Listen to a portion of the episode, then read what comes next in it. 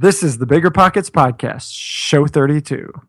You're listening to Bigger Pockets Radio, simplifying real estate for investors large and small. If you're here looking to learn about real estate investing without all the hype, you're in the right place. Stay tuned and be sure to join the millions of others who have benefited from biggerpockets.com, your home for real estate investing online. Hey, what's going on, everybody? This is Josh Dorkin, host of the Bigger Pockets podcast. Today I am here with my co host, as always, Brandon Turner. Hey, Brandon. Hey, Josh, what's up? You need some need some hot tea, buddy? I, I might. Do you hear it in my voice? You, you don't sound too good, man. Yeah, I don't know. My voice. I woke up with uh, kind of a scratchy voice. Guess kind of went to bed with one too. Yeah, it's all right. I'm a whiner. I'll get over it. A little bit. As, as Queen Queen once said, the show must go on, my friend. Queen. Show must go on. Thank you. The show must go on. Yep. Yep. Keep The show going. must go on. Can can we continue? Please. Yes. Anyway, yeah, man. Well, I'm sorry you're feeling sick, but uh, we're we're all happy that you're here for for this uh, this episode. So let's uh, let's move on. It's going to be a great show, and we'll we'll move right into the Quick quick tip. All right, today's quick tip: Gmail.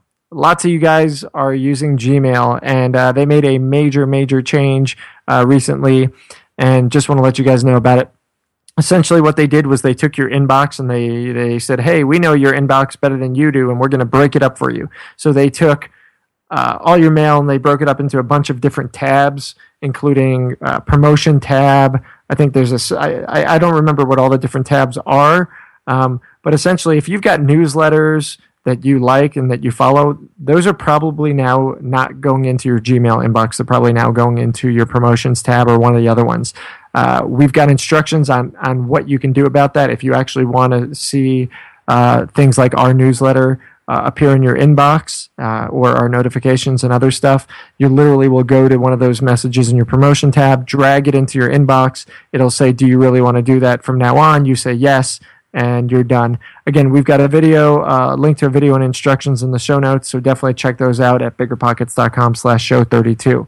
But uh, that's today's quick tip to ensure you get all the important newsletters and email you want to get through Gmail, not just ours. Uh, definitely want to check out this uh, this post that uh, we put together on the forums. That said, we're gonna jump right ahead and get into the show. Like I said, uh, today we've got Will Barnard. Uh, Will's a, Will's a friend of mine. He's been around Bigger Pockets for a really long time now. Uh, he is. Uh, he runs a company called Barnard Enterprises based in Southern, Southern California and uh, has experience in almost every aspect of real estate investing, including spec building, fix and flip, rehabbing, wholesaling, landlording, short sales, land development, notes, and on and on and on and on and on and on. So, uh, we definitely are going to want to cover all that stuff today, and uh, we're not going to get into detail into all of it. But but he's got a ton of wisdom, so definitely pay close attention. You're going to learn a lot. Passive income without the property headache? It's possible. There's a way to invest passively in real estate and get monthly income without any tenants, maintenance, or property management. The Wealthy have been doing this for years, and if you're an accredited or high net worth investor, you too can collect cash flow without the headaches that come from owning rentals. How? By investing in a private real estate fund with PPR Capital Management. PPR's co founder, Dave Van Horn, wrote the book on real estate note investing for BP. But he's not just investing in notes. Dave and his team also have an extensive background in commercial real estate. And with PPR Capital Management, they're strategically investing in both notes and commercial real estate nationwide. With over half a billion dollars in assets under management, PPR has provided individuals with a steady source of truly passive income since 2007 without ever missing a payment. Check them out at investwithppr.com. Again, if you're looking to get monthly passive income from an experienced team with a strong track record, go to investwithppr.com today. This show is sponsored by Airbnb. Did you know that I turned one of my first homes into an Airbnb? It's true. And it even helped me get the extra income I needed to launch my real estate career. So if you want to try your hand at making even more income with your property, Airbnb is the place to be. Your home might be worth more than you think. Find out how much at airbnb.com/host.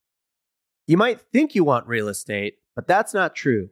What you really want is passive income. With new investors struggling to find deals or get enough money to buy them, and veteran landlords tired of the constant tenant phone calls, is there a better alternative?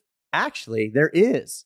Short notes from Connect Invest. Connect Invest is an online investing platform that allows you to easily participate in passive real estate investing, and all you need is $500 to start. Short Notes collectively funds a diversified portfolio of commercial and residential real estate projects across acquisition, construction, and development phases. You'll earn a fixed monthly income without the hassle of owning or managing real estate. Head to connectinvest.com/bp to create your account. Fund your digital wallet with at least $500. Select from 6, 12, and 24 month short notes with annualized return rates up to 9%. Then sit back and let your monthly returns roll in. Join today by visiting connectinvest.com/bp. connectinvest.com/bp. With that, let's bring him on. Will, welcome to the show. Good to have you. How's it going, fellas? It's going good. Good. Yeah. Yeah, real good. I'm doing better than Brandon though. you usually are. Yeah, that's how it is. Actually, That's how it is. weren't you, weren't you guys just, both of you complaining right before we uh, started recording about how sweltering hot it was? And I just want to say it's it's 72 and there's a light breeze here. So, I'm doing well right now. You two are So whining. nice for you, Brandon. yep, yep, yep. All right, man. So Southern California real estate, that's what you're doing today. Let's let's let's go back a little bit. What, what did you do before you got into the into the game? Um, well, uh, I started out um, as a young age. I was I've always been an entrepreneur, so I've kind of had that entrepreneurial spirit. And I started my business at 20 years old. I ran an offset printing company, and I did that for over 10 years. I still do a little bit of a little bit of it on the side. Nice. Um, when I was a boy. yeah, when I was a boy. So while I was doing that, I had an interest in real estate and I really, really wanted to get going on that. I really enjoyed it. So around 2000, I was out looking at houses because I wanted to buy them, fix them, and sell them. And at the time, the only thing I knew about in order to how to take it down was to go to a bank and beg for money and uh, get a loan. And at the time, um, I didn't show a lot of income. I was self-employed. I'm trying to not show income, Yeah. if you would, as a real estate, you know, as a uh, business owner. The, the IRS isn't listening. Don't worry about it. Thank God. Thank God. So anyhow, I I didn't think I could get a loan, and I never pulled the trigger. And so fast forward four years later, 2004, I finally said, you know what, I've got to do this, come heck or high water. And so I pulled the trigger and I started learning everything I could about real estate. I was going to real estate events. I was reading books. I was uh, perusing the internet. Found BP um, in 2006, I think, and um, that was a, a huge jumpstart for me as well. And um, the rest is history. Oh, right Been on. doing real estate ever since, and I'll never go back to anything else. Nice, Nice. nice, All right, so let's let's talk about you know the, the, the very beginning of, of the real estate career. How how exactly did you get started in terms of deals? So let's let's walk through that first one that you did. Certainly. Um, first, first several deals were all buy and hold. They were all done with partners, and I had very little to none of my own money in the first several deals. So, and all of those deals were all out of state, mind you, Texas to be specific. Nice. How'd you how'd you find Texas? Like, do you have family there or something? Um, I did have family there, and I did talk to my aunt and uncle and tried to get familiar with some of the areas there. I initially was interested in the San Antonio area, and that's where I did end up investing. My first uh, seven or eight deals were there in San Antonio. Okay. Um, but it wasn't because of family, it's because I researched the market, and it was a very stable market. It was growing. Um, it I saw opportunity for cash flow, and so that's why I went on after that area. So and and how did you end up deciding? Hey, I'm going to go in with partners, uh, and and and get uh, start start doing real estate that way. uh, because I didn't have my own money to buy a hundred and two hundred thousand dollar houses. So um, I needed partners, and so that was my avenue. Okay, and you found them by doing what? Uh, first partner was my father, my mother, so family. Okay. I, am a big. A lot of people. We've had this discussion a million times on BP. Some people say never do business with family. Some people say you got to do business with family. I'm of the uh, opinion that if it's possible, you should do business with family, but you should also do it right. And I think what sets me apart and where you hear the horror stories of doing business with family is that they don't protect the other family member or somebody else in that relationship is somewhat shady. I don't happen to have that situation, and I always protected the assets as if they were all a hundred, a thousand percent mine. So there were never any issues. Right, right, right. Gotcha. Okay, so you so you started. You had some family. They came in. They they were your backers, and and presumably you handled the the uh, the rest of the business. You, you got the money and did you did everything else. Precisely. They they funded it. I found the deal. I analyzed the deal. Um, we closed. Then I'd place tenants, fix, do everything I needed to do, and I ran all the finances and all that stuff. They just supplied the money. And how, how did you structure that then? I mean, did you offer 50-50 or was it just case by case? It was 50-50. Um, we formed an LLC in Texas, as you should always form your, your entity in the state you're doing business as, um, or register an entity as a foreign entity doing business in that state anyways, um, I did that and we were 50 50. So my father was 50% owner of the LLC and I was 50% owner of the LLC. Okay. Yeah. And you know a lot of people complain they don't want to be a partner because they don't want to lose half the deal. But I always say, like, it's better to have 50% of a deal than 100% of no deal. And I mean, a lot of people just say, yeah, I, I think it's, I love partnerships. I love them. I use them almost. Truer words were never spoken. Now, if you can get away with keeping 100%, absolutely. But if you can get 50% of something, 50% of something is, like you said, better than 100% of nothing. Yep. yep. Cool. Yeah, definitely. So, well, let, us let, talk a little bit more about this partner thing. So, you kicked it off. You partnered with the family. As you've kind of got, come along, have you continued to use partners to finance uh, your your business, or did you eventually just stop doing that? Um, I did partners up until, well, I still do partners now, but let's going back. I did partners up until about 2010 after that, everything because I switched my business from Texas. I I got rid of everything. I sold all my rental properties. I own no rental properties at the moment. Um, I do own notes. Anyways, all my business moved to Southern California when the market changed, and that's when I started doing rehab flips. And other than one partnership, everything was done all me, hundred percent. However, in the past uh, year or so, I've been doing some really, really big deals, and I've been doing a lot more deals than I used to. I used to do one at a time. So now I will, on occasion, bring in somebody who's got money and they'll finance a deal, and I'll bring them in actually as a partner. But I'm very choosy on who I pick to do that. They're gotcha. very experienced, like I am. Gotcha, gotcha. Okay, no, that's great. That's great. Yeah, cool. Um, I we I know we want to talk about those bigger deals, which we'll definitely get to. Uh, but before we do, I'm wondering, like, uh, I meant you mentioned on the forums one time about a a property that you're having a lot of trouble with. Um, I, I think you called it your tenant from hell story or something like that. I'm wondering if you can, what you can tell us about that story. Yes, the uh, the infamous occupants from hell yes. story. that is a, a very long story on BP, and it's a very long story in my life. That started with a what should have been a grand slam deal. I bought a property in um, two and a half years ago, um, in end of February, and it was subject to. So it had an existing first mortgage with Wells Fargo. Uh, I took over that loan.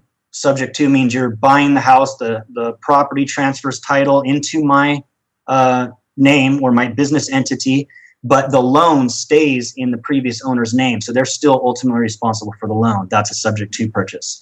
Uh, I then brought in about forty-five, fifty-five thousand dollars in change in capital um, to close the deal. So that's all I had in the deal.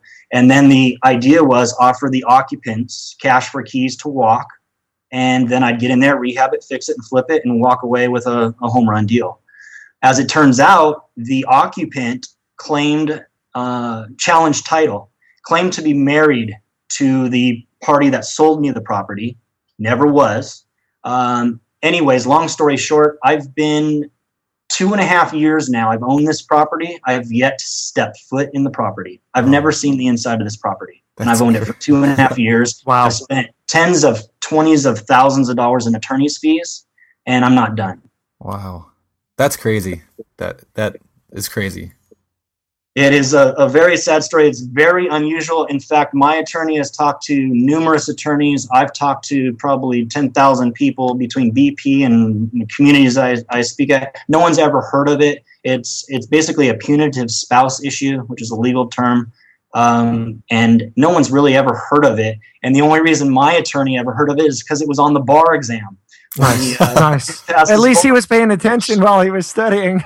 he was paying attention, but he's no one's ever dealt with the putative spouse issue. It's something that's never dealt with, and uh, that's where I'm stuck in family court. But I, I can see some light at the end of the tunnel. I'm very close now. Wow. Wow. Wow. Wow. Well, well, that's certainly an unusual event. And does now, does that change your mind at all on, on doing a sub two or, or is, or is it just, you know, one of those things that happens and you move on?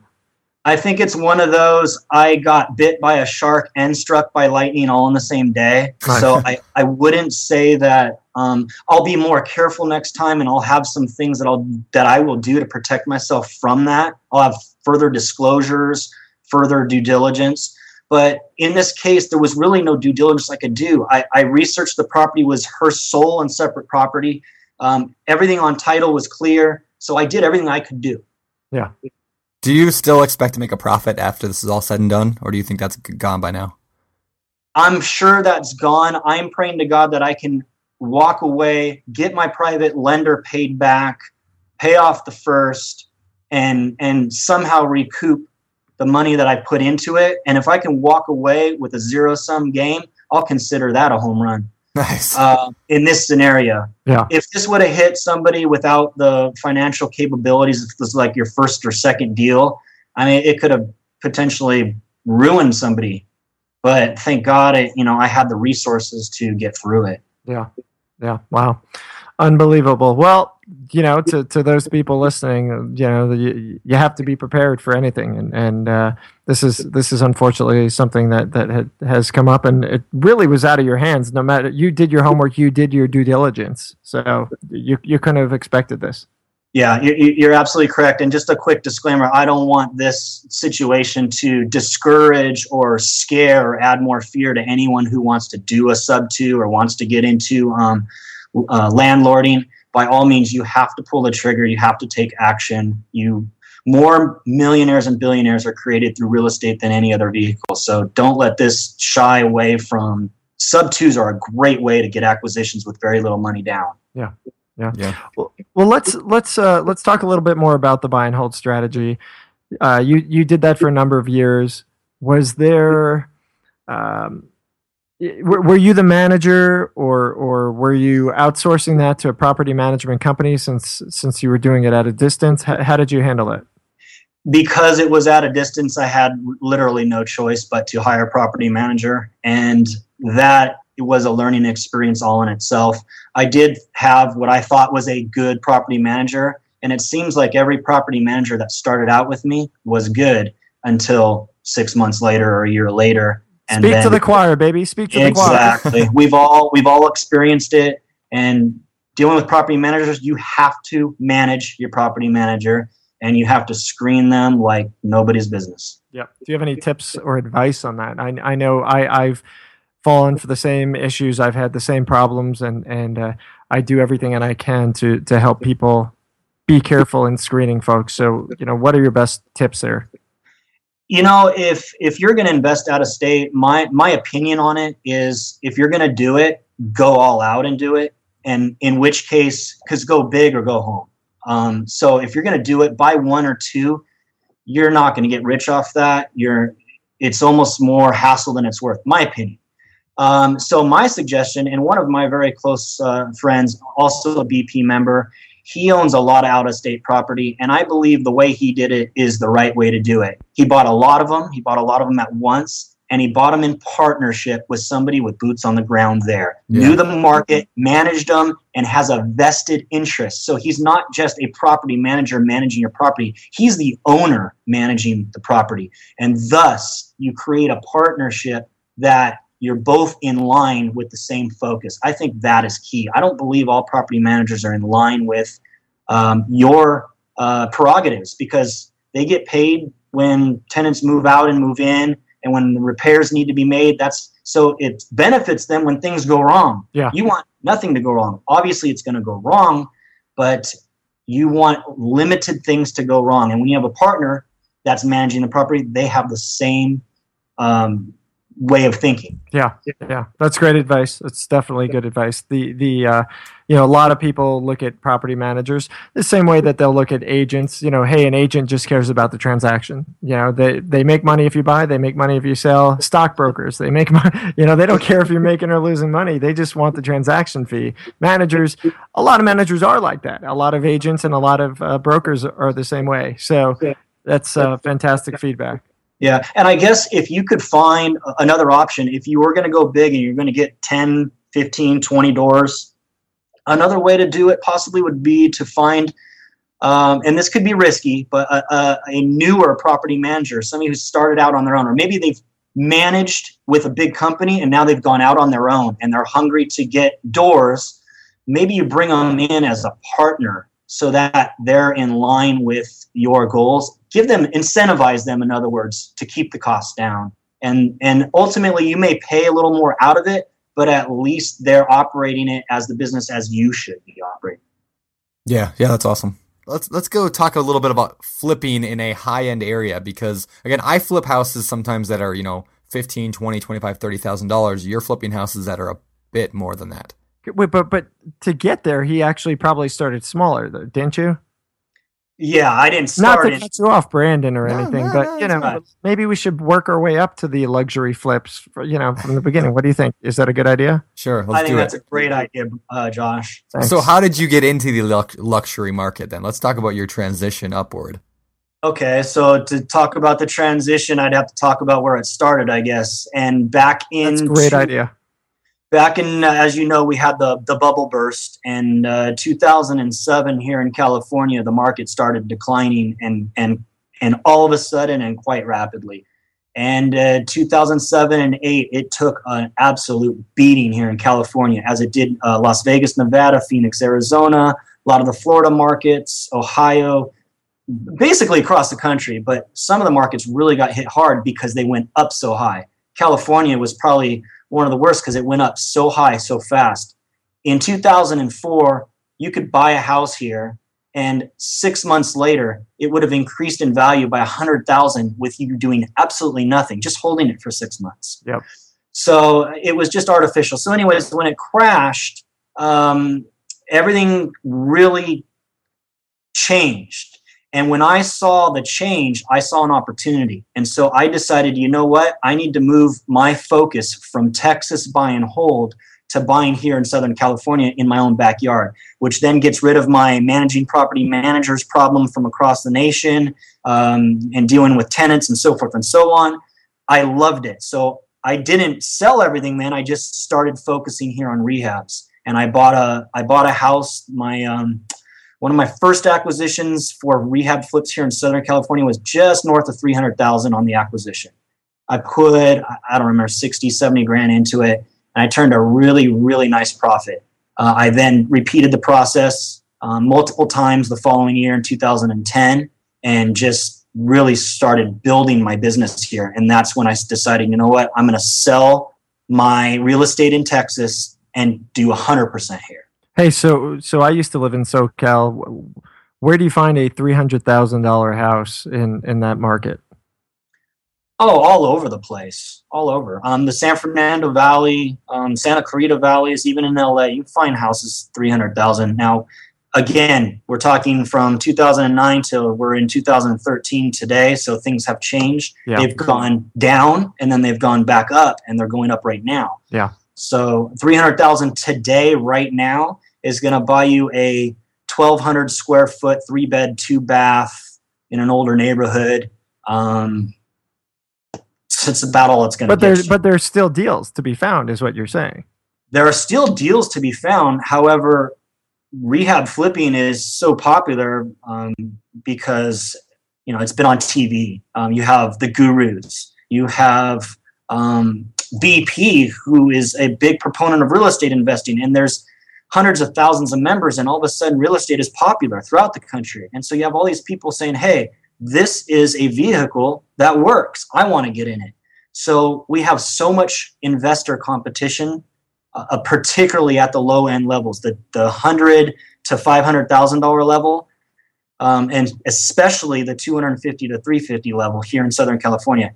If there's a any deal that pops out, it's got multiple offers because there's so many investors out there. And then you tack on all the wholesalers or wannabe wholesalers, and they're making offers, and it's it's a mess. So it's very hard to compete in that level, in that price point. Do you feel like those all those flippers that are buying those up like crazy, are they still making a profit on all of them, or are they paying too much, and do you think they're losing out?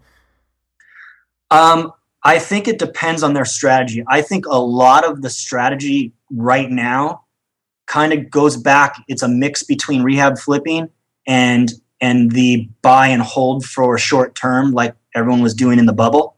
I think they are seeing that the market is appreciating, and they're like, okay, if I can buy this now for this price, fix it up, place a tenant for about two years, then refix it up to the retail, and then dump it, I'll make a ton of money. Yeah. So I think there's a lot of this buy, hold, and then flip. Yeah. And, and I, so they're overpaying because that's the only way they can get in, but they're hoping to make it up on the appreciation side. And I think that's a crazy strategy. I mean, I think that's, I think you know, hoping for for appreciation or hoping that this the bubble kind of continues because I, I I will I will say that we're definitely getting into bubblish kind of bubblish kind of territory. And uh, I, I think it's just a dangerous strategy, particularly for, for newer investors who who may not have the understanding. And and I, I also you know worry that that when you have a situation where there's a property that that goes into multiple offers and and it it starts getting frenzied people who don't have the experience are going to be the guys left holding the bag and ending up with the properties and they're like oh wait everybody bid me up. Now i've got this property. I didn't stick to my numbers. Now what do i do?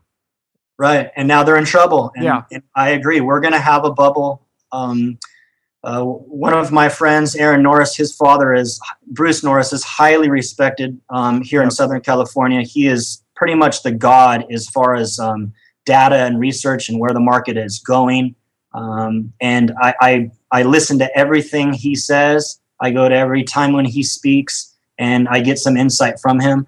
I, I think I see it coming. I see another bubble coming, as does he. We don't know when that's going to explode, right. but it, and it's not happening for the same reasons that it did in 2006 and 7 Right. and 8 but it is happening and it's it's going to blow up Yeah, yeah. And and so, So- do you have any advice for for people who who may be in your market or other similar markets that are experiencing these frenzy situations? I mean, my advice is set your number, stick to it, and walk away if if if the price goes above it. I mean, it's it's pretty simple. But you know, do you have anything else beyond that?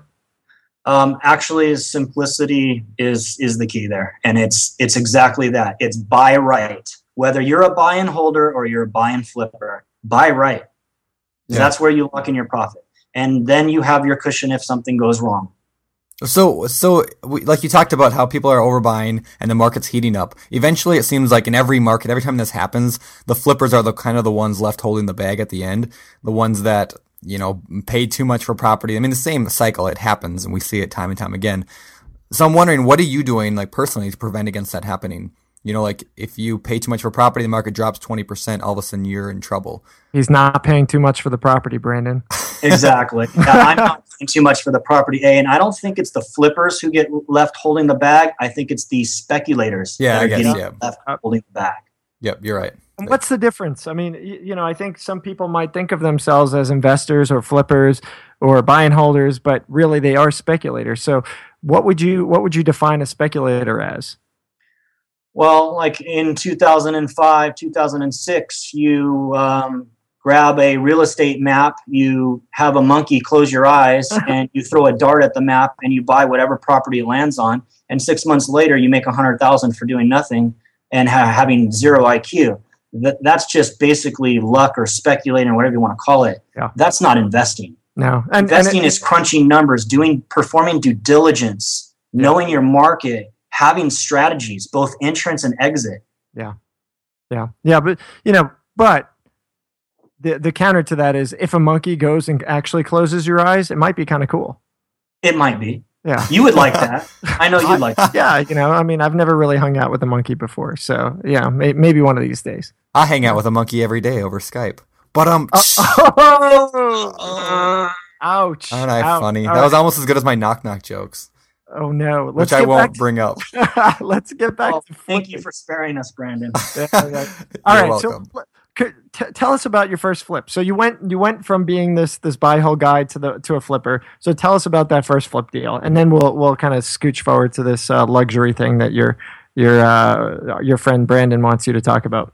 right. Well, actually, what led me before I even did the, I didn't go from buy and hold to flip. I actually started doing uh, land development and, and spec building in Texas before I went to flipping. That really gave me the good background for rehabbing because building from ground up and then rehabbing, it's somewhat similar. It's different, but it really gave me my start so that when I did my first rehab flip here locally, I already had experience. Plus, I did flip one over there in Texas. Well, I had flip a couple of them, and some of them were rentals turned into flips. Gotcha. Okay, so then let's let's you know you're killing me, man. I had an order, I had an idea of what I was going to do, and and we got to go back now. All right, so back to this land development stuff. What tell us about that? You know, give us give us kind of a very quick overview and and preview of what that looked like and why you started doing it. Sure. Um, well, I really, at the time, I really liked the Texas market, and um, I'm a numbers guy, and I love to look at properties and crunch numbers. And so I got the idea of purchasing dirt and um, developing it.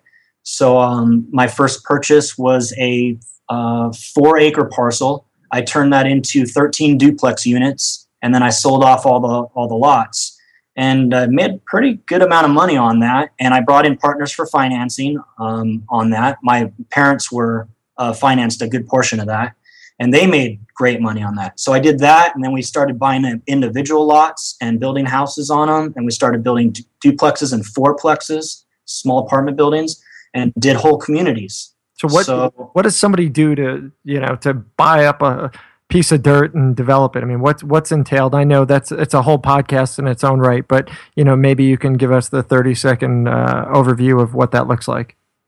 Sure. Um, sure. Well, I mean, the simple thing is, is it's very similar to buying a house. You're you're going to look for dirt, and you're going to do your due diligence. You're going to run your numbers.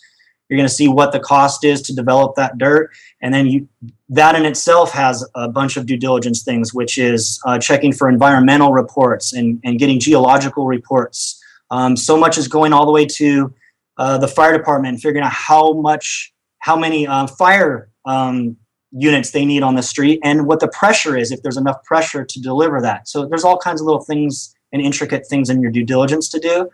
But other than that, it's it's really pretty simple. It's it seems complicated, but it's really not. It's like buying a house. How did you learn about that? Uh, just did it. I didn't. I, I never read a book. I never did it before. I never talked to anybody about it before. I just decided, hey, this looks like a good thing to do. Okay, okay, jump on in and get your hands dirty, huh? Yeah, that's it. Yeah. And that's you know, experience is the best educator. Yeah, that's awesome. Got it. That's a good tweetable topic I can put in the show notes. For those who wonder what the show notes are, that is biggerpockets.com slash show 20.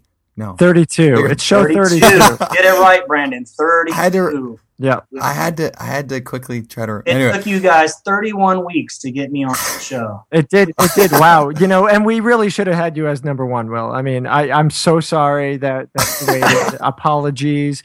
You know, we'll we'll write you an apology check. No, no, you, you saved the best for last. And I'm sorry, everyone. This is the last show. All right. not not really. All right, let, let, let's move on. It is- Just kidding, BP Nation. Thank you, thank you. BP Nation. By the way, that was that was if you guys have seen that around the forums, that was Will's term that he started using, and now we use it all the time. Yes. Yes. Thank you. So- Thank Actually, you're BP not allowed to use it without paying me. But I, That's funny. All right, so back to the meat. the meat and How do potatoes. we- I love it. yes, here we go. How how do you find properties? What are you doing right now to find them? Uh, right now, I have um, agents who are out searching, and then I search myself on the MLS. Um, I used to, from 2009 to about 2012, everything was for me was nothing was on the MLS. It was all about relationships. I built, and I've preached this on BP to uh, my heart's content. And I, I was a strong believer in relationships, and that's what worked for me. I would build relationships with asset managers who would disposition um, REO properties for the banks. I would have REO, top REO brokers, and they would send me deals. I'd go look at them. I'd run my numbers, and I'd say, "Here's what I could pay. Let's make an offer." And if the BPO comes back and it works for the bank, then they'd shoot in my offer and it would never hit the MLS. Well, they started changing the rules and changing the things, and that went away. So while relationships are still important and you should still build them, I'm not getting the off market um, before or never hitting the MLS deals. The only way to get that that I know of today is direct marketing to uh, motivated sellers. And are you doing that? I am not, but I'm just about to uh, ramp up a huge campaign to do that. I'm going to be uh, partnering with good friend Sean Watkins, also a BP member. Right on, right on. Um, and he is the king, the god of direct marketing. So um, I'm looking forward to that. nice, Nice. nice. Nice. So what what's your plan? Are you going postcards or, or yellow letters? How's that going to look? Um, we'll probably do both postcards and yellow letters and whatever, whatever he uses and whatever's working for him. I'm going to just, I- I'm not going to reinvent the wheel. I'm going to do what he does. There you go. That's awesome. And that's that's really good advice actually is don't try to reinvent the wheel. I mean, there's a lot of successful people out there and everyone on bigger pockets is really open about what they do. I mean, I mean, you guys know from the podcast. I mean, people tell everything. So, Right. yeah. Find out what works and just copy that. For sure. So, There you go. So, but again, the MLS is where I'm getting most of my deals. That is, and it's a mixture between that and everything is off the MLS, but it's a mixture between me finding them and agents finding them and then bringing them to me. Can you go into maybe what what what these properties are? I mean, are you finding that you're putting offers on properties that are brand new to the MLS or these properties that have been sitting around for, you know, 30, 60, 90 a year or you know, what what kind of properties are you picking up? Um, both. Some of them are first day on the market, and I'm first in, and hopefully, you know, lock and load it really quick. Um, most of them are ones that have been sitting on the market that were priced either too high, and then they had a price reduction, or they went into escrow and then backed out, and they went back from pending back to active. Yeah. Um, a lot of them are where they're just completely thrashed. Those are the ones I love. I do not shy away from. Everyone likes the, you know, slap the um, Lipstick on a pig. yeah, exactly. Lipstick on the pig. Thank you. Um, but I prefer the, the bigger rehabs. They take longer, and you can call it more risky. Um, I have a different definition of risk than a lot of people, but uh, that aside the aside's the point. The thing is, is the bigger rehabs. There's more money in them, in my opinion. You can add more, create more value with the bigger rehabs, and they scare away the rookies that can't take those on. So I get in the door a little bit easier than the rookies do. Okay, so so on a typical flip, everybody talks about the seventy percent rule, right? You you purchase a property. In fact, we did a we did an interview about the seventy percent rule, I, I believe. What? Oh no, it was about ARV. But um, and Brandon will point to that fun little interview that YouTube on on the show at notes. show notes d- but- at biggerpockets.com slash show 29. 32. No, 32. I did it right this time, John. um, so seventy percent rule it says you know you buy a property for seventy percent of the after repair value minus repairs. Uh, on on these higher end properties, are you looking at those numbers, or are does seventy percent rule still apply? How does it work? Um, it do, the seventy percent rule does apply, um, but not always. It depends. I always tell people rules are guidelines, and they're not hard and fast. They are not silver bullets. I just posted this, I think, yesterday or last night. Um, the thing is, is you can buy at seventy five percent and do great. You can buy at seventy seven percent and make money. You can, but you can also buy at seventy percent and lose money. So it depends on your situation. It depends on the investment itself. Here's one of my rules, okay, guidelines, if you will. If you are going to buy at the 70% rule, you are in most markets going to do perfectly well.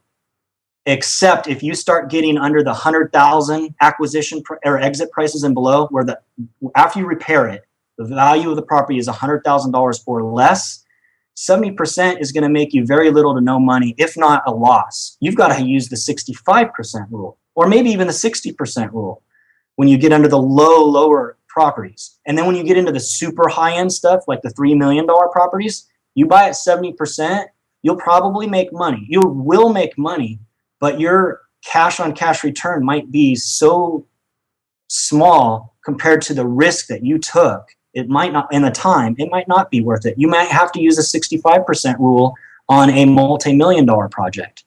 Gotcha. That's really so good advice. You have to take the rule into consideration and make adjustments accordingly. And the only way you know those adjustments is by running numbers over and over again and taking experiences from people like myself or others or yourself if you have them and and knowing what works here and what works there. Gotcha. Yeah, that's that's great.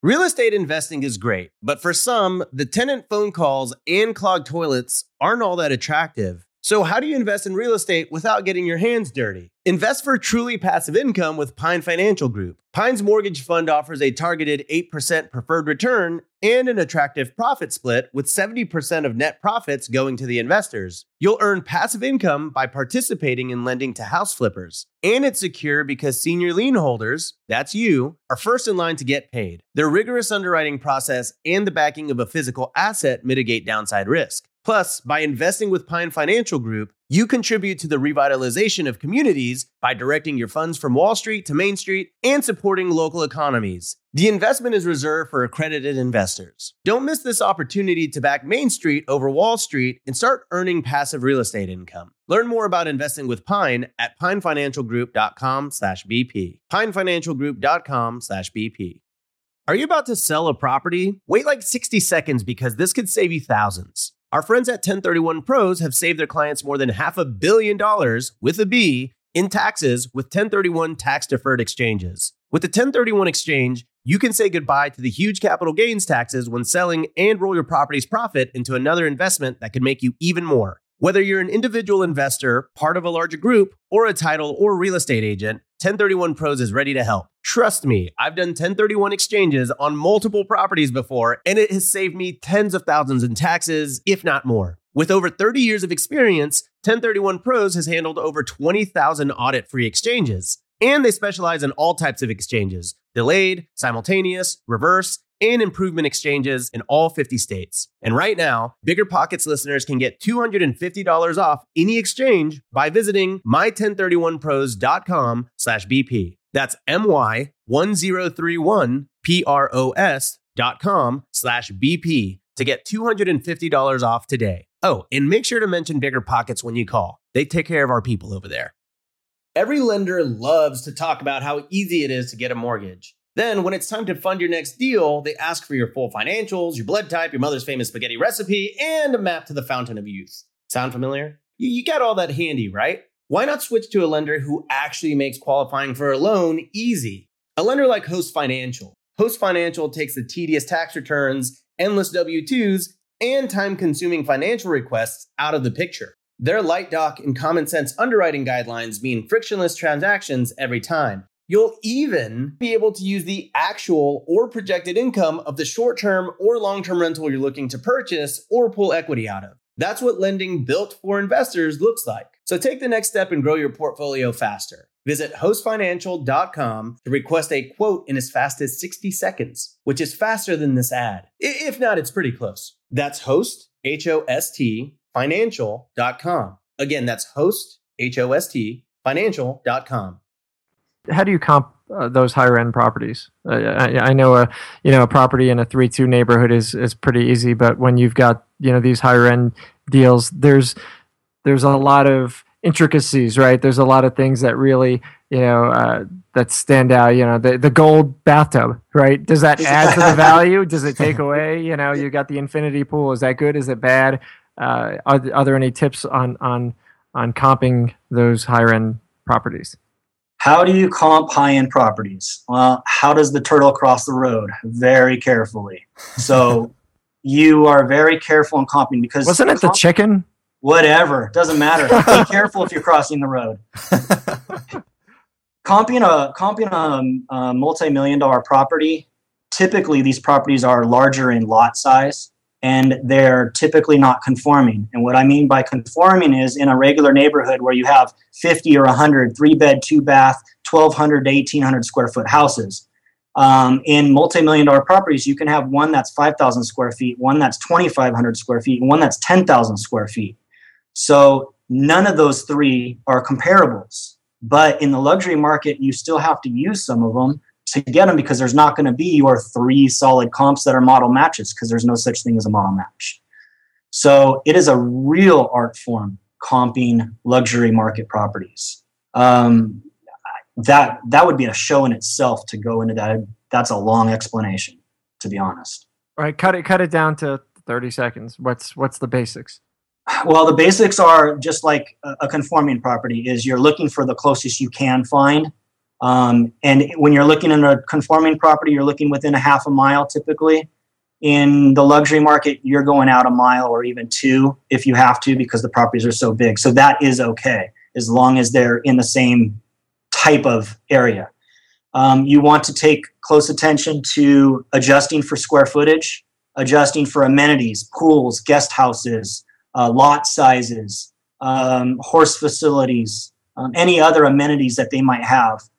Um, and then you would want to take into consideration one property might be on a on a on a main street or close to it.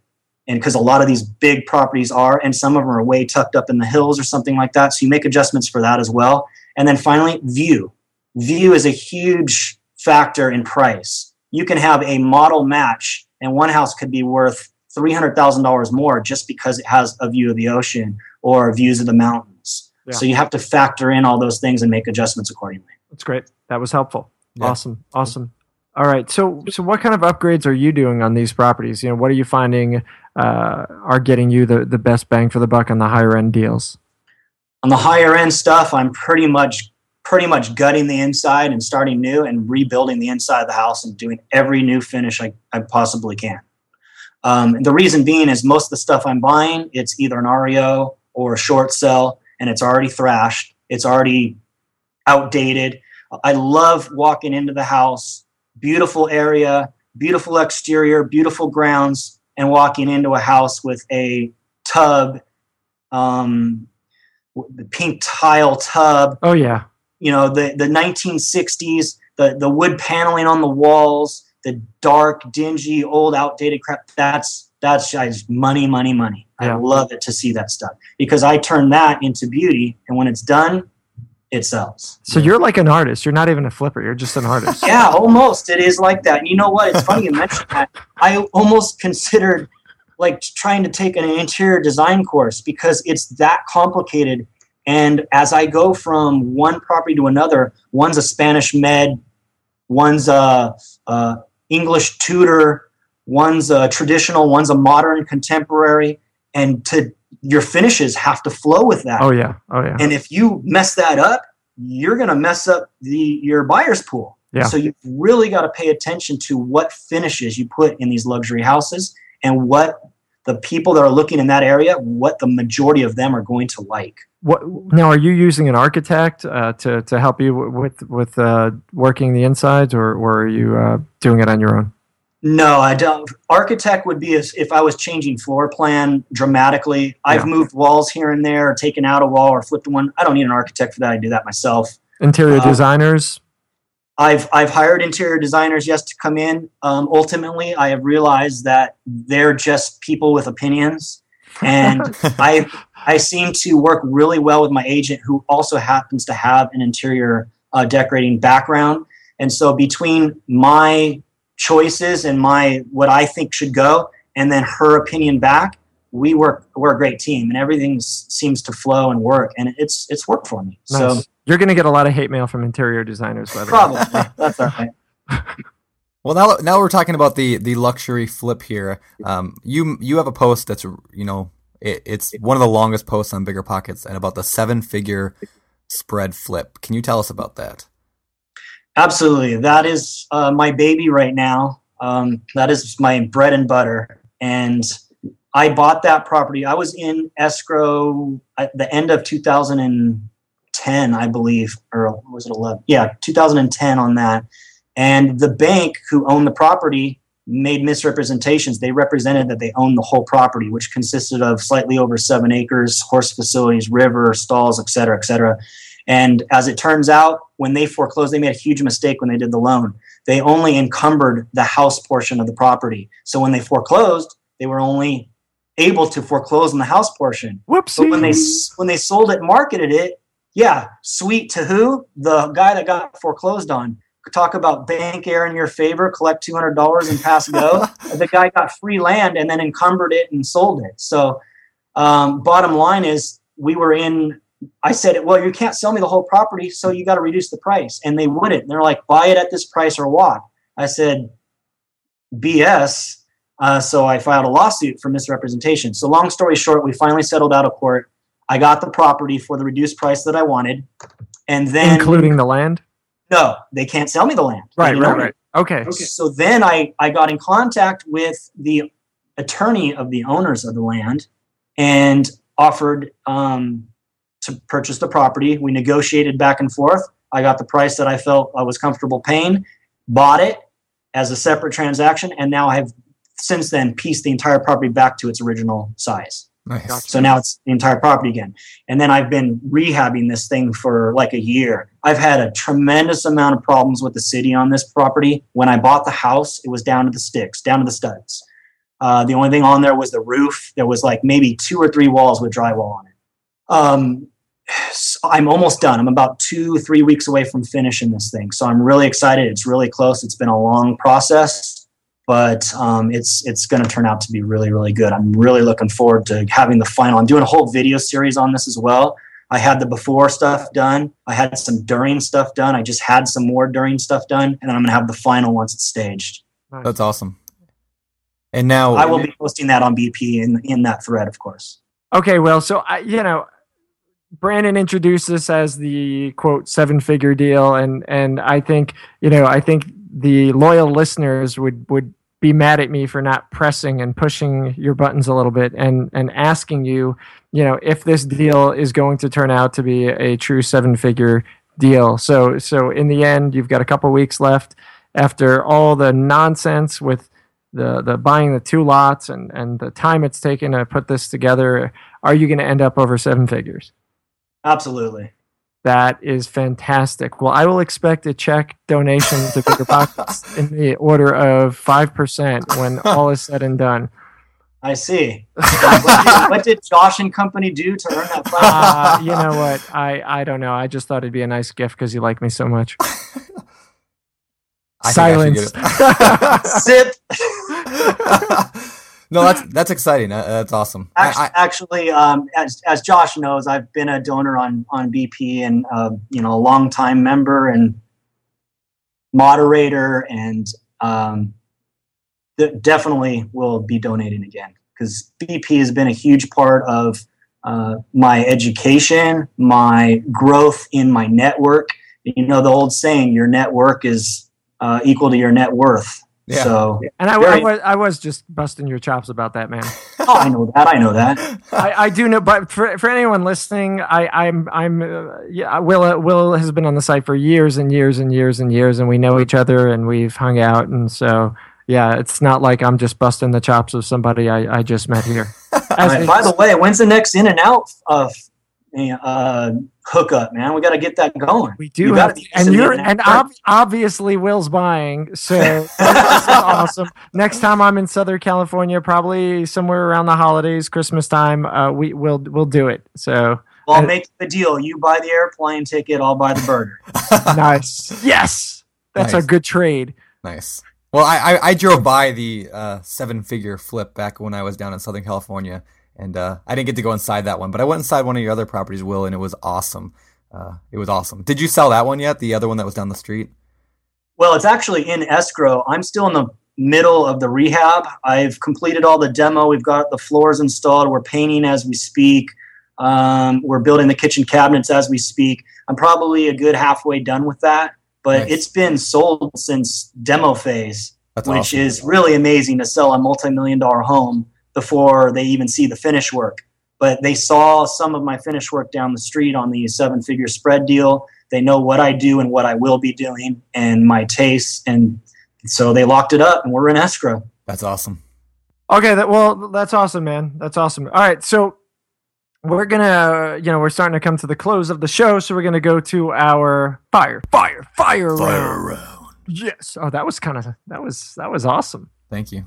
Yes. So the fire round is where we hit you really quickly with with questions, and you give us brief answers. Uh, most of these questions come from the Bigger Pockets forums. So these are all questions that people have asked on the site. So, Brandon, why don't you kick it off?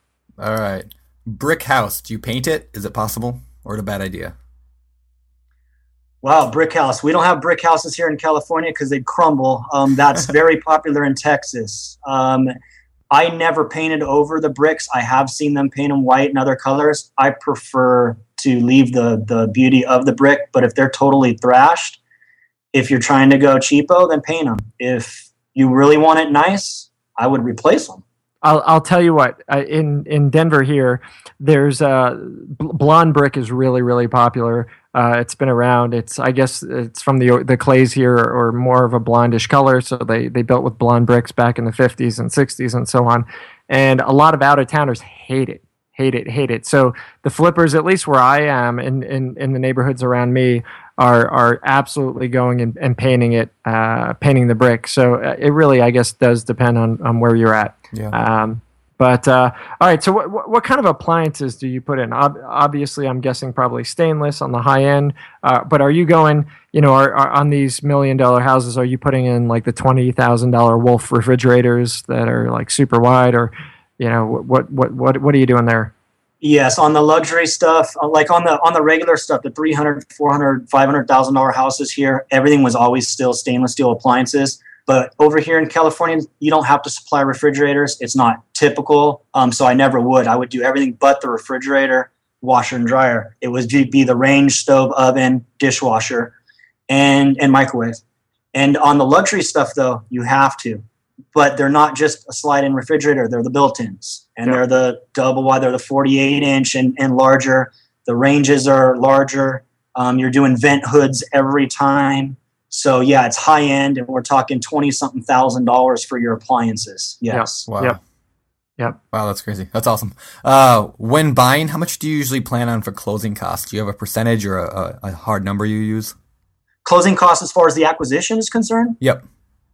Um, acquisition costs are are so low because typically here um, locally it's primarily customary for the seller to pay title for each party to pay half of escrow their their portion and so you really you will have escrow um, recording some recording fees a couple of little small junk fees and everything else is prorated stuff like your taxes and insurance it's all prorated those i don't count as closing costs i count them as holding costs because you're paying taxes in advance to hold it Yep. So the closing costs are so minute, even on a even on a multi-million dollar property. I, I don't have I just I whatever the figure is, I plug it in. Got it. Cool. Got so it. I don't I don't like use percentages or anything like that. There's no rules of thumb. I just take the actual from the HUD. Here's my costs, and I plug it in. Got it. Cool. But the rules I use, like if I'm using the 65% rule or the 70% rule or the 75% rule, that already takes into account those minor cl- closing costs on acquisition and your closing costs on exit. Okay. Perfect. Cool. All right. Cool. All right. So have you? Uh, how how do you? I'm sorry. How do you find a great real estate agent? And do you have any tips on working with agents once you do find them?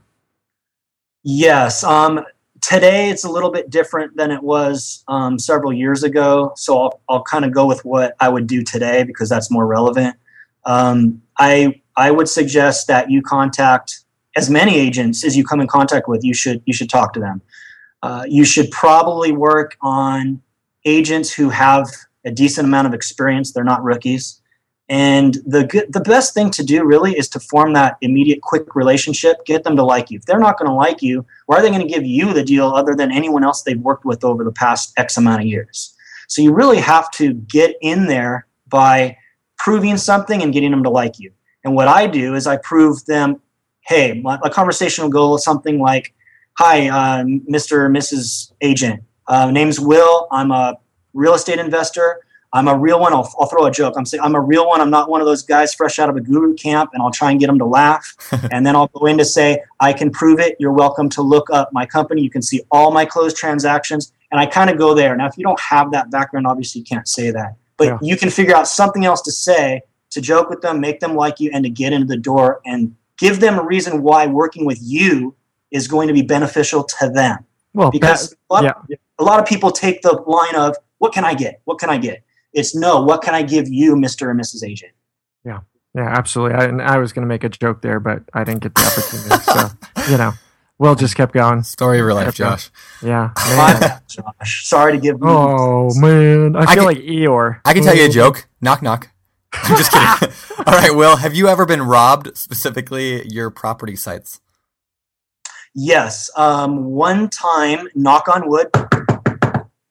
Um, For, for extra effect, Will knocked on wood. yeah, I actually did because I don't like that to happen. Um, it was I was lucky in a sense that they only took one item for whatever reason. They took my slide-in range and stove, but the brand new dishwasher was there. Uh, the microwave was there. I don't know why they didn't take it all. Either they ran out of time, so they heard something, they came through the back door. I I happen to have a personal belief that it was an inside job. It was one of the uh, workers, somebody who was there and knew the area, and were just after that one specific item. Got it. Got it. Got it. Got it. Um, all right. So, so what? What about wholesalers? Do you buy from wholesalers? And uh, what would you want to say to potential wholesalers? Um, I can say that I'm still a virgin, that and I, I've never bought a wholesale deal before. There. Come on, bring on the joke. I, I I just, you know, okay.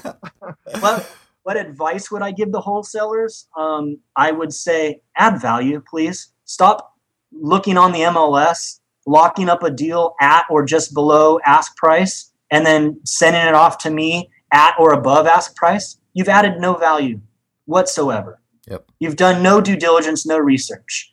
Add value, and you add value by being a good negotiator, by finding that deal and a lot of people there's some misconceptions. We were having this conversation on bp somebody was asking about how do you wholesale off the mls and i gave some some intuition and whatnot. And then one of the responses was so i guess it's like thought of as bad in the industry to buy off the mls as a wholesaler. And they missed the point entirely. It's not bad to buy off the mls it's bad if you do it wrong Yeah. it's perfectly fine to do a wholesale deal off the MLS, but add value. yeah. Yeah. That's awesome. So get a get a good deal.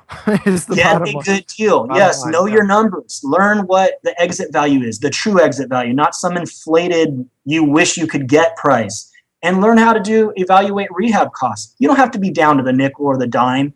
You can be within several thousand dollars, but don't say twenty five thousand when it's fifty.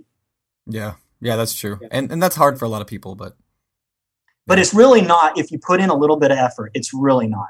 No, that's that's really good advice. And one thing, if I could just jump in here and plug something real quick, uh, the Bigger Pockets has a uh, calculator. It's a house flipping calculator. I think it's pretty awesome. It's uh, it helps wholesalers or flippers be able to look at all the numbers and figure out actually what a good deal is and what a good good deal isn't. So, anyway, if you are uh, haven't tried that out yet, just go over to biggerpockets.com/kelk and you'll be able to play with that. So, um, next fire round question: Equity partners. How should people structure them? Ooh, again, very carefully. Um, involve uh, somebody that you're familiar with. Don't take on equity partners that are strangers you've never worked with before or don't know. Um, that would be one. Two, I would highly recommend you have everything drafted and drawn up by an attorney. Uh, don't try and and LegalZoom it. Okay. There's there's a lot of intricacies. There's a lot of things that can happen.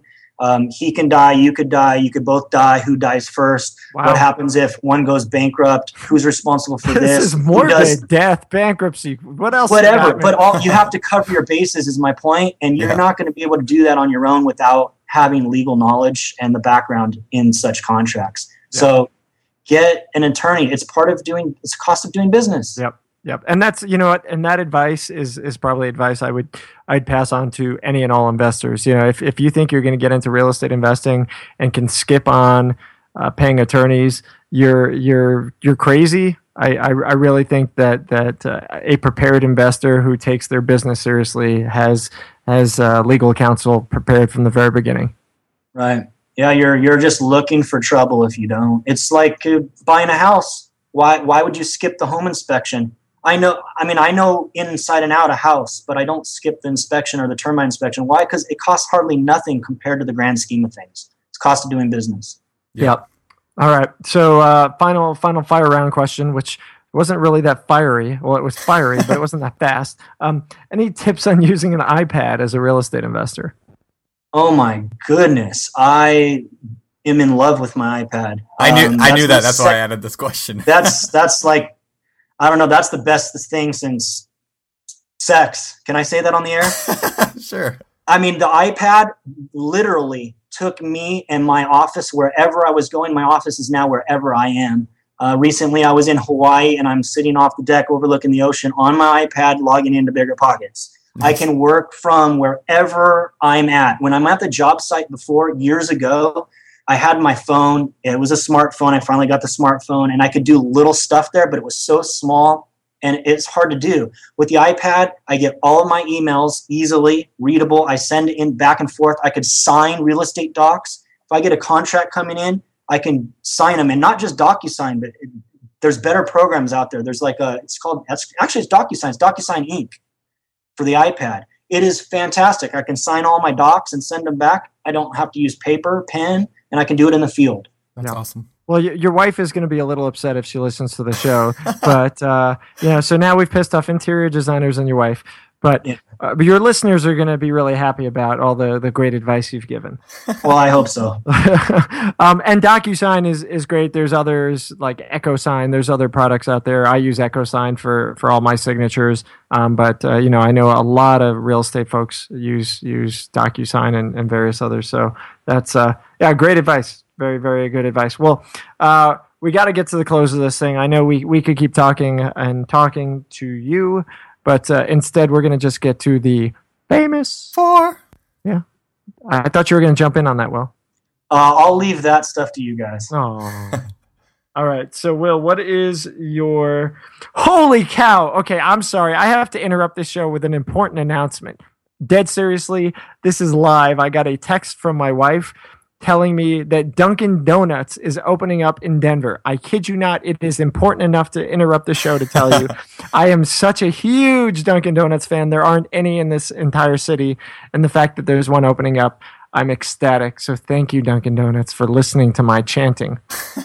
Um, Josh, how much did you get paid for that? A and B. I can't believe that was the excitement. I thought you were had like some great, fantastic, multi-million dollar real estate deal, no, and it was about donuts. Dunkin' Donuts, and there there was no payment made whatsoever on that. I will plug them till my death. I love that company. I love them. I love them. All right, famous four. Let's get back to it. What is your? Sorry, guys, put up with it. Uh, what is your favorite real estate book? My favorite real estate book. Oh, I would say my favorite real estate book is probably um, Trump Style Negotiating um, by Mr. Ross. George Ross is um, an, attorney for uh, the man, Mr. Trump, and he wrote a book on Trump style negotiating. That's probably one of my favorites because I believe everything you do in real estate, it's all about the negotiation because that's where you that's where you make your money. You negotiate a better price, you make better money. You negotiate better uh, product on your rehab materials, you make more money. Everything's a negotiation, and that really and it's not just real estate. That can relate to anything, really. Yeah, Yeah. yeah. And I, I- I tell you, Jay Scott's got an awesome, awesome, awesome article on negotiation, and we'll we'll point to that from the show notes at biggerpockets.com slash show 32. Uh, we'll also point to the, this and the other books, but uh, yeah, it, it's definitely one worth uh, worth checking out. And I do agree on negotiation. Uh, so great tip. Cool. Uh, favorite business book? favorite business book um, that actually is also a real estate book and it's called um, real estate finance and investment manual it was uh, written by jack cummings it is a monstro- monstrosity of a book like 500 and something pages i have the revised and expanded version it's it's everything from finance to how to analyze deals and investments it is like the bible for me but it's it's it's really um, how, how should I say, complicated. It's got all the complexities in it. So that's why I enjoy it. Nice, nice. Cool. And, and uh, what about hobbies? Uh, I know you've got kids. Uh, what do you do for fun? Uh, fun. Yeah. The uh, fun thing for me is I still play ball. Um, I play softball a couple times a week and I play tournaments on the weekends. In fact, I'll be up in Tahoe in a couple weeks playing a tournament in Tahoe. So that's that's my love since I was um, negative six months old. I think my mom has a picture of me playing baseball in her tummy. Nice. Um, so that's that's my biggest love. And then you know, with the family, we go out on the boat in the summer. We go up to the cabin in Big Bear and go snowboarding in the winter, and um, spend a lot of time with the family, going out, Nice. doing things. we'll come out to Colorado and we'll we'll go skiing. Absolutely, I'm looking forward to that. Yeah. I've never I've never boarded over there. Nice. You're, yeah. Yeah. It'll be fun. All right, last question. What do you think sets apart the investors who do really, really well and uh, succeed from those who don't, who just kind of disappear? Oh, great question. I've, I've always been of the uh, belief that those with the drive and the determination and the I'm not going to give up and quit, I'm going to go full bore no matter what, those are the ones that succeed. And the ones that um, get up there and because they think they're going to either make easy money or maybe they don't think it's going to be so easy, but they give up because there's a lot of hurdles in real estate. Let's face it, it is a roller coaster ride, both physically and emotionally. And if you don't have the wherewithal within inside of you to get through that, those are the ones that don't make it all the way. Cool. Yeah, that's that's good. that's uh, that's definitely definitely Very- good advice. I, I've got one last question for you. You've been around. You're longer than most people we've interviewed so far on on bigger pockets, and uh, I, I think you are a, a pretty good test study of of how to use the site. So you know maybe really really really fast, you can just tell people you know how they can jump on bigger pockets and use it to the, to their benefit as as a real estate investor. Absolutely, I'd be happy to, Josh. Um, Bigger Pockets has been a huge part of my investing career, and when I started out, I didn't have Bigger Pockets. Had I have, I might have been able to avoid quite a few investing mistakes, including some that I made acquisition side in Texas for buy and holds. Um, I would say that some of the mistakes I see often are people that are coming in there and they're asking for things um, and they're looking for things. And one of the things that I noticed was by being part of the community, asking questions and answering questions and getting to know people and, and becoming colleagues with people gives you exposure. Then, when you need something and you ask for it, you're more apt to get it because people already have that relationship with you and hopefully like you. Um, use BP as an educational source as far as reading, but don't just leave it there.